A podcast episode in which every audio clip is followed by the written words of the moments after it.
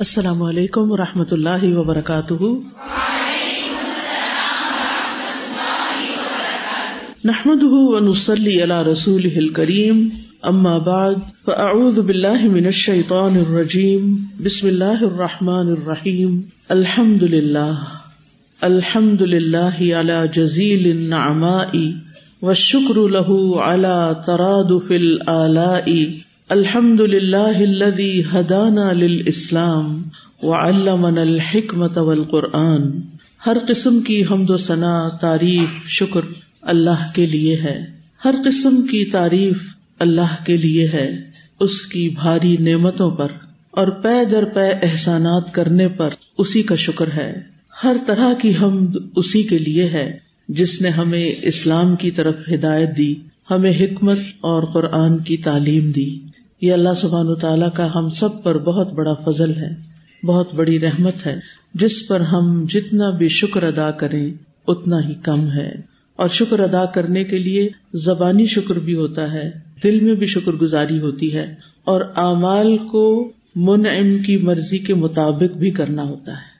یعنی شکر مکمل نہیں ہوتا جب تک ہم اپنے اعمال کو اللہ تعالی کی مرضی کے مطابق نہیں کر لیتے۔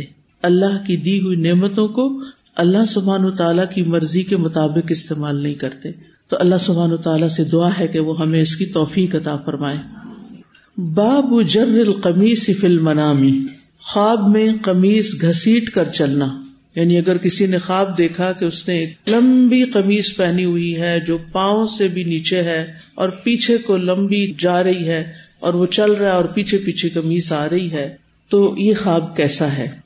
حدثنا سعید ابن افیر حدثني الليث، حدثني اقيل عن ابن شهاب اخبرني ابو امامة بن سهل عن ابي سعيد الخدري رضي الله عنه انه قال سمعت رسول الله صلى الله عليه وسلم يقول، ابو سعید خدری رضی اللہ عنہ کہتے ہیں کہ میں نے رسول اللہ صلی اللہ علیہ وسلم سے سنا، آپ فرما رہے تھے، بینا انا نائم اس اسنا میں کہ میں سو رہا تھا رعی تنا سعود علیہ میں نے دیکھا لوگوں کو جو میرے سامنے پیش کیے جا رہے تھے وہ علیہم قم و سن اور ان کے اوپر قمیصیں تھی یعنی وہ قمیص پہنے ہوئے تھے۔ فمن ہا ما یب لوگ ان میں سے کچھ کی قمیصیں تو سینے تک تھی وہ منہا ما یب لوگ دون اور کچھ کی قمیصیں اس سے بڑی تھی ارد علیہ عمر ابن الخطابی پھر میرے سامنے عمر بن خطاب کو پیش کیا گیا۔ وہ علیہ قمیص سن یجتر روح اور ان کی کمیز زمین پر گھسٹ رہی تھی۔ قالو فما اول تہ یا رسول اللہ صحابہ نے ارض کیا، اے اللہ کے رسول صلی اللہ علیہ وسلم، آپ نے اس کی کیا تعبیل کی؟ کیا مطلب نکالا؟ کالا ادین آپ نے فرمایا، اس کی تعبیر دین ہے۔ تو خواب میں کسی کی قمیض کو پورا دیکھنا، اس کے لباس کو دیکھنا اور پھر اس کا بہت لمبا ہونا اس کے دین کی علامت ہے۔ ان دونوں میں مماثلت کیا ہے؟ یعنی قمیض کو دین سے کیوں تعبیر کیا گیا ہے؟ جیسے کل بھی بات ہوئی تھی کہ قمیض یا لباس ہمارے جسم کو کیا کرتا ہے؟ پروٹیکٹ کرتا ہے، ہمارے ایپ چھپاتا ہے۔ اسی طرح قرآن مجید میں آپ دیکھیں کہ میاں بیوی کو ایک دوسرے کا لباس کہا گیا تو ان کا فرض بھی کیا بنتا ہے کہ وہ ایک دوسرے کے ایپ کو چھپائیں لباس زینت بھی ہوتا ہے، خوبصورتی ہوتا ہے۔ انسان کی شخصیت کا آئینہ دار ہوتا ہے۔ لباس سے پتہ چلتا ہے کہ کس شخص کی چوائس کیسی ہے، وہ اندر سے کیسا ہے۔ یعنی جیسا اندر سے انسان ہوتا ہے نا، پھر ویسے ہی ظاہر میں بھی نظر آنے لگتا ہے یا نظر آنے کی کوشش کرتا ہے۔ تو یہاں پر بھی آپ دیکھیے کہ قمیص جو ہے، وہ انسان کا دین ہے یعنی وہ اس کے لیے پروٹیکشن کا باعث بھی ہے، اور پھر وہ اس کے ایپ بھی صاف کرتا ہے۔ یعنی جتنا جتنا ہم دین پڑھتے جاتے ہیں، ہمیں اپنی غلطیاں نظر آتی جاتی ہیں۔ ایسا ہی ہوتا ہے نا؟ اور پھر ہم کیا کوشش کرتے ہیں کہ ہم اپنی ان غلطیوں کو نہ کریں، اپنی زندگی سے نکال دیں، اپنے آپ کو صاف کر لیں تزکیا کر لیں۔ تو دین جو ہے وہ بھی انسان کو پروٹیکشن دیتا ہے ہیل فائر سے پروٹیکشن دے گا۔ اسی طرح اس کے ایبوں کو اس کی زندگی سے دور کرتا ہے اور اس کو زینت بخشتا ہے۔ جو شخص حقیقی معنوں میں جتنا دیندار ہوتا ہے، اتنا ہی اس سے لوگوں کو خیر پہنچتی ہے۔ اس کی زبان اور ہاتھ سے دوسرے محفوظ رہتے ہیں۔ وہ دوسروں کے لیے باعث راحت ہوتا ہے۔ جیسے دین ہماری زندگی میں سکون لاتا ہے۔ ہمارے اندر ایک ایمان اور توکل کی کیفیت پیدا ہوتی ہے۔ تو جس شخص کے اندر دین ہو، پھر اس کے اندر ایک اطمینان قلب بھی ہوتا ہے اور پھر وہ دوسروں تک بھی ٹرانسمٹ ہوتا ہے۔ تو قمیص بدن کو چھپاتا ہے، سردی گرمی سے بچاتا ہے، دین بھی روح کی حفاظت کرتا ہے اور اس سے برائی سے بچاتا ہے۔ اور خواب میں قمیض کا لمبا ہونا، دین کا زیادہ ہونا ہے۔ اور قمیض کو زمین پر گسیٹ کے چلنا، دین میں ثابت قدمی، پختگی، اور دین میں اچھا ہونے کی علامت ہے۔ یہاں یہ بات یاد رکھیے کہ بیداری میں انسان کی قمیض زیادہ لمبی نہیں ہونی چاہیے۔ یعنی بعض لوگ شادی میں جو کپڑا پہنتے ہیں، خواتین، لہنگا یا غرارہ جو ہوتا ہے، وہ اس کو اتنا زیادہ لمبا بنا لیتے ہیں کہ وہ آگے کے چلتے تو وہ پیچھے پیچھے گھسٹ آتے یہ جو ٹریل بنا لیتے ہیں۔ تو یہ چیز پسندیدہ نہیں ہے۔ ٹھیک ہے؟ اسی طرح مردوں کے لیے ٹخنوں سے نیچے پینٹ کا یا شلوار کا یا تہبند کا لٹکنا اور پھر اس کو پیچھے سے گسیٹ کے چلنا یہ پسندیدہ نہیں ہے۔ پھر اس حدیث میں ہمیں حضرت عمر رضی اللہ عنہ کی برتری بھی پتہ چل رہی ہے کہ آپ دینی معاملات میں بہت ثابت قدم تھے اور بہت پکے تھے۔ یعنی دین پر کسی طرح بھی کمپرومائز نہیں کرتے تھے۔ اور بعض دفعہ ازواج متحرات نے ان کی دین پر سختی کو محسوس بھی کیا اور رسول اللہ صلی اللہ علیہ وسلم سے اس کا اظہار بھی کیا، کیونکہ وہ بعض اوقات آپ کے گھریلو معاملات میں بھی دخل اندازی کر دیتے تھے۔ پردے کی آیات جو ہیں اسی پس منظر میں نازل ہوئی تھی حضرت عمر رضی اللہ عنہ بے ست نبی کے چھٹے سال مسلمان ہوئے تھے اور اس وقت ان کی عمر صرف ٹوینٹی سیون ایئرس تھی، ستائیس سال کے تھے۔ یعنی ایک طرح سے نوجوان تھے۔ اور یہ نبی صلی اللہ علیہ وسلم کے ساتھ بدر عہد اور دیگر تمام جنگوں میں حاضر رہے۔ کئی چھوٹے لشکروں میں بھی گئے تھے اور بعض لشکروں کے امیر بھی بنے تھے۔ اور یہ نبی صلی اللہ علیہ وسلم کے ہمراہ عہد کے دن جو لوگ ثابت قدم رہے تھے، ان میں سے ایک تھے اور سابقون الاولون میں سے تھے۔ ان کی بہت سی فضیلتیں ہیں اور بہت سی ان کی خوبیاں ہیں اور ان کی شخصیت کے بہت سے پہلو ہیں، لیکن ان کو جو سب سے زیادہ چیز نصیب ہوئی ہے وہ ہے نبی صلی اللہ علیہ وسلم کی رفاقت اور آپ کے زیادہ تر قریب رہنا۔ جہاں بھی ہم دیکھتے ہیں کہ حضرت ابو بکر اور نبی صلی اللہ علیہ وسلم ساتھ ہیں، یہ فوراً وہاں ساتھ جانے کی کوشش کرتے اور ساتھ ہوتے۔ یہی وجہ ہے کہ ہم دیکھتے ہیں کہ اللہ سبحان تعالیٰ نے ان کی اس خواہش، ان کی اس محبت کو قبول کیا اور مرنے کے بعد بھی ان کو نبی صلی اللہ علیہ وسلم کے قریب دفن ہونے کا موقع ملا۔ یہ سعادت اور یہ نعمت ہر ایک کو نہیں ملتی۔ یہ بہت بڑا درجہ ہے اور بہت بڑی سعادت ہے۔ حدیث میں آتا ہے کہ نبی صلی اللہ علیہ وسلم ان کے اسلام لانے سے پہلے فرمایا کرتے تھے، یا اللہ، ابو جہل اور عمر بن خطاب میں سے جو تجھے زیادہ پسند ہو، اس سے اسلام کو تقویت پہنچا۔ کیونکہ کبھی تھے، بہادر تھے۔ راوی فرماتے ہیں، چنانچہ عمر رضی اللہ عنہ ہی اللہ کے نزدیک محبوب نکلے۔ کہ اللہ سبحان تعالیٰ نے ان کو ہدایت دے دی۔ ابو بکر رضی اللہ عنہ کے بعد یہ ایک بہترین انسان تھے۔ ابن عمر کہتے ہیں کہ نبی صلی اللہ علیہ وسلم کے زمانے میں جب ہمیں صحابہ کے درمیان انتخاب کے لیے کہا جاتا، تو سب میں افضل ہم ابو بکر رضی اللہ عنہ کو قرار دیتے، پھر عمر بن خطاب کو، پھر عثمان رضی اللہ عنہ کو، اور پھر سو حضرت علی رضی اللہ عنہ اور دیگر صحابہ کو۔ اللہ سبحان تعالیٰ کے علاوہ یہ نبی صلی اللہ علیہ وسلم کو بھی بہت محبوب تھے۔ امر ابن لاس سے روایت ہے کہ نبی صلی اللہ علیہ وسلم نے انہیں غزب ذات السلاسل کا امیر بنانے کے لیے بلا بھیجا۔ وہ کہتے ہیں، میں آپ کی خدمت میں حاضر ہوا۔ میں نے پوچھا یعنی جب ان کو ایک اہم پوزیشن دی گئی تو انہیں تھوڑی ہمت ہوئی۔ انہوں نے نبی صلی اللہ علیہ وسلم سے پوچھا، آپ کو سب سے زیادہ محبت کس سے ہے؟ آپ نے فرمایا، عائشہ سے۔ وہ کہتے ہیں، میں نے پوچھا، اور مردوں میں سے؟ آپ نے فرمایا، عائشہ کے باپ سے۔ میں نے پوچھا، اس کے بعد فرمایا، عمر بن خطاب سے تو وہ کہتے ہیں کہ میں نے سوچا کہ کاش میں یہ سوال نہ ہی کرتا کیونکہ ان کا خیال تھا کہ شاید آپ صلی اللہ علیہ وسلم ان کے بارے میں یہ فرمائیں گے، کیونکہ اس کی ایک وجہ یہ بھی تھی کہ آپ صلی اللہ علیہ وسلم کا صحابہ کے ساتھ ایسا تعلق تھا کہ ہر ایک یہ سمجھتا تھا کہ آپ سب سے زیادہ اسی سے محبت کرتے ہیں، اور یہ آپ کی توجہ دینے کی وجہ سے تھا یعنی آپ اپنے ساتھیوں پر توجہ دیتے تھے، ان کا خیال رکھتے تھے۔ عمر رضی اللہ عنہ کے اسلام قبول کرنے سے مسلمانوں کو عزت ملی۔ آپ کا قبول اسلام اسلام کی ایک بہت بڑی فتح تھی اور اس سے لوگوں کو ہجرت میں مدد ملی۔ اسی طرح مسلمانوں کو کعبہ میں نماز پڑھنے کا موقع ملا۔ عبداللہ بن مسعود کہتے ہیں، ہم کعبہ کے پاس نماز پڑھنے کی قدرت نہ رکھتے تھے۔ یہاں تک کہ عمر رضی اللہ عنہ مسلمان ہو گئے۔ اور جب حضرت عمر مسلمان ہو گئے تو انہوں نے قریش سے لڑائی کی۔ یہاں تک کہ کعبہ کے پاس جا کر نماز پڑھی اور ہم نے بھی پھر ان کے ساتھ پڑھی۔ کیونکہ انہوں نے چیلنج کیا تھا نا، ہے کوئی پھر جو آگے آئے، میں اسے نبٹ لوں گا۔ دین میں بہت شدید تھے۔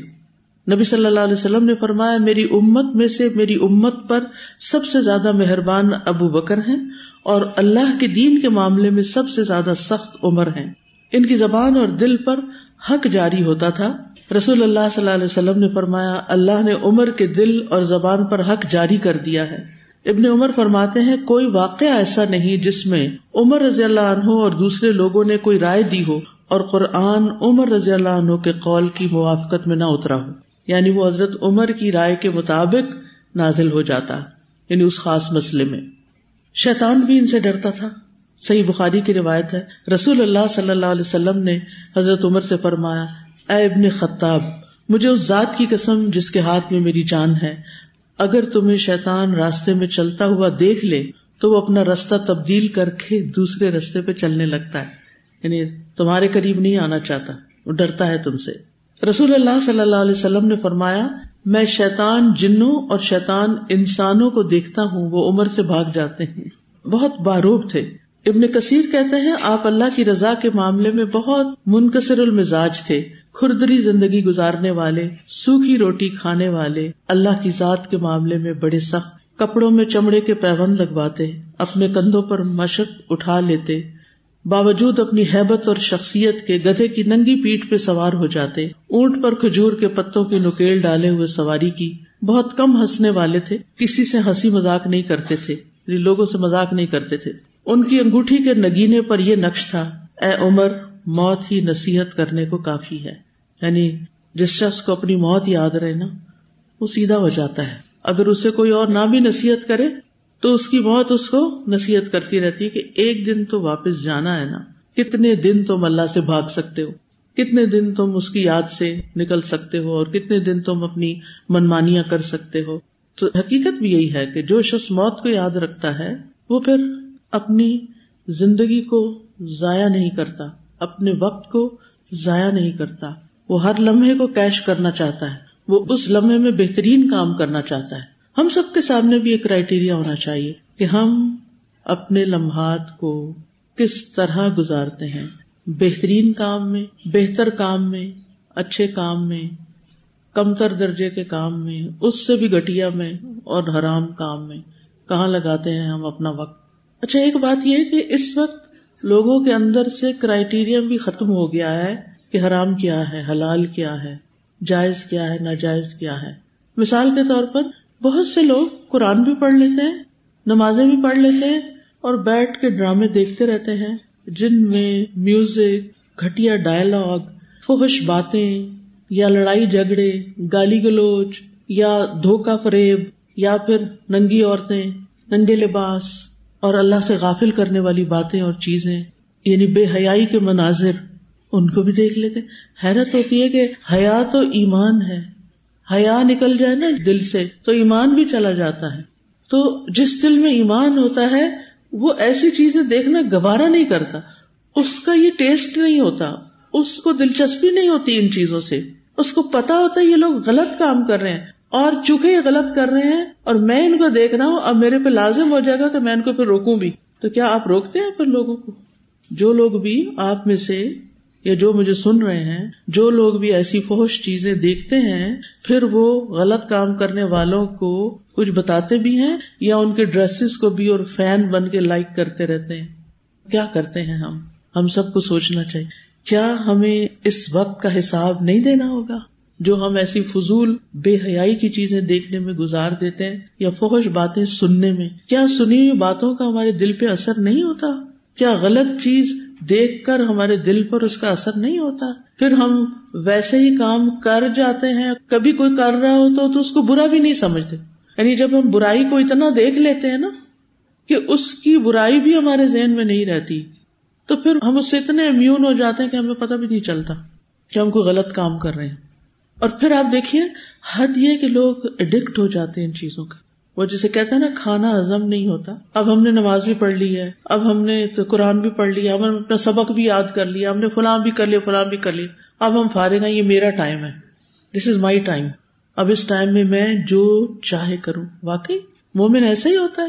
جو چاہے کرتا ہے، یا وہ کرتا ہے جو اللہ چاہتا ہے۔ سوچیے نا، ہمیں وہ کرنا ہے جو لوگ کر رہے ہیں وہ کرنا ہے جو ہمارا نفس کہتا ہے یا وہ کرنا ہے جو اللہ تعالی چاہتا ہے؟ واقعی؟ تو پھر ہمیں اپنی نگاہوں کی حفاظت کرنی ہوگی۔ ہمیں اپنے کانوں کی حفاظت کرنی ہوگی۔ ہمیں اپنے وقت کی حفاظت کرنی ہوگی۔ کیونکہ ہوتا پتہ کیا؟ جو ڈائلگ سنتے نا جیسے، ویسے ہی ڈائلگ بولنے لگتے ہیں۔ اور بازوقت بڑی حیرت ہوتی ہے، ایک لڑکی ہے اسکارف بھی لیا ہوا ہے، ہاتھ میں قرآن بھی پکڑا ہوا ہے اور زبان ایسے استعمال کر رہی ہے جو کسی بالکل جاہل انسان کی ہو۔ ایسا تھوڑی ہوتا ہے۔ یہ قرآن صرف پڑھنے کے لیے تو نہیں آیا نا۔ اس کا نور تو دلوں میں اترنا چاہیے۔ اور پھر اس نور سے ہماری ساری زندگی جگمگانی چاہیے۔ تو بہرحال، عمر رضی اللہ عنہ نے اپنی انگوٹھی پہ کیا لکھا ہوا تھا؟ اے عمر، موت ہی نصیحت کرنے کو کافی ہے۔ حضرت علی رضی اللہ عنہ اور حضرت عمر رضی اللہ عنہ کے درمیان ایک اچھا تعلق تھا۔ ابن عباس کہتے ہیں کہ جب عمر رضی اللہ عنہ کو شہادت کے بعد ان کی چارپائی پر رکھا گیا تو تمام لوگوں نے ناش مبارک کو گھیر لیا یعنی سب لوگ آس پاس آ گئے اور ان کے لیے دعا اور مغفرت کرنے لگے۔ ناش ابھی اٹھائی نہیں گئی تھی، میں بھی وہیں موجود تھا۔ اسی حالت میں اچانک ایک صاحب نے میرا شانہ پکڑ لیا، کندھا پکڑا۔ میں نے دیکھا تو وہ علی رضی اللہ عنہ تھے۔ پھر انہوں نے حضرت عمر رضی اللہ عنہ کے لیے دعائیں رحمت کی اور ان کی ناش کو مخاطب کر کے کہا آپ نے اپنے بعد کسی بھی شخص کو نہیں چھوڑا کہ جسے دیکھ کر مجھے یہ تمنا ہوتی کہ اس کے عمل جیسا عمل کرتے ہوئے میں اللہ سے جا ملوں اور اللہ کی قسم، مجھے تو پہلے سے یقین تھا کہ اللہ آپ کو آپ کے دونوں ساتھیوں کے ساتھ ہی رکھے گا۔ یعنی آپ انہیں دو کے ساتھ ہوں گے۔ میرا یہ یقین اس وجہ سے تھا کہ میں نے اکثر نبی صلی اللہ علیہ وسلم کی زبان سے یہ الفاظ سنے تھے کہ میں ابو بکر اور عمر گئے یعنی کسی بھی کام پر۔ کسی بھی جگہ پر۔ میں ابو بکر اور عمر داخل ہوئے۔ میں ابو بکر اور عمر باہر آئے۔ یعنی نبی صلی اللہ علیہ وسلم حضرت ابو بکر کے ساتھ ان کا بھی ذکر کیا کرتے تھے۔ اب آپ دیکھیے کہ بعض اوقات غلط پروپیگنڈے کی وجہ سے ایسے صحابہ کو بدنام کیا جاتا ہے اور ان کی قدر گھٹائی جاتی ہے۔ جن کو اللہ نے رسول اللہ صلی اللہ علیہ وسلم کی مائیت، صحبت، ساتھ، دنیا میں بھی دیا اور موت کے بعد بھی دیا۔ اگر ان کے خلاف ہم اپنے دل میں کسی قسم کی نفرت رکھتے ہیں تو پھر کیا ہوگا؟ کیا جواب دیں گے؟ جس سے اللہ محبت کرتا ہو اور جس سے رسول اللہ صلی اللہ علیہ وسلم محبت کرتے ہوں، پھر ہمیں اس کے بارے میں کیا کرنا چاہیے؟ ہمیں بھی اس سے محبت کرنی چاہیے۔ ہم وہ دعا مانگتے نا اللہ مرزنا حب کا وہ حب امن یو حب کا وہ حب امل یو بنا الا حب کا تو جن سے اللہ محبت کرتا ہے نا، وہ اللہ سے بھی محبت کرتے ہیں۔ یہ قرآن مجید میں آتا ہے یو حب ہوں وہ یو حب نہ وہ ان سے محبت کرتا ہے، وہ اس سے محبت کرتے ہیں۔ ردی اللہ عنہم و ردو ان اللہ ان سے راضی ہو گیا اور وہ اللہ سے راضی ہو گئے۔ اللہ جن سے راضی ہو جائے، ہمیں بھی ان سے راضی رہنا چاہیے۔ بحثیت انسان، ہر انسان کے اندر کوئی نہ کوئی کمزوری ہوتی۔ لیکن اگر آپ کسی کے بارے میں کوئی فیصلہ کریں کوئی اس کے بارے میں اوپین بنائے اپنے دل میں، ایک ہاتھ پہ اس کی ساری خوبیاں رکھ لیں اور ایک پر اس کی کچھ خامیاں رکھ لیں یا عام بندوں کی بات کریں۔ آپ کس چیز کو سامنے رکھ کے اوپین بنائیں گے؟ اس کی خوبیوں کو سامنے رکھ کے یا اس کی خامیوں کو سامنے رکھ خوبیوں کو سامنے رکھ کے۔ اور اگر آپ اس کی خوبیوں کو ایک طرف رکھ کے صرف کسی اس کی ایک آدھ بات کو پکڑ لیں گے، تو کیا آپ انصاف سے کام لیں گے؟ نہیں۔ کیا اس سے اس کا کوئی نقصان ہوگا؟ نہیں. لیکن ہم سچائی سے محبت کرنے والے نہیں ہوں گے. کل سچائی کی بات ہوئی تھی نا؟ ہر چیز، ہر نیکی کے پیچھے سچائی ہوتی ہے. تو جو سچے لوگ ہوتے ہیں، سچ کی تلاش میں رہتے ہیں. اور سچ مل جائے تو اسے قبول کر لیتے ہیں. اور سچ کی بنا پر زندگی گزارتے ہیں.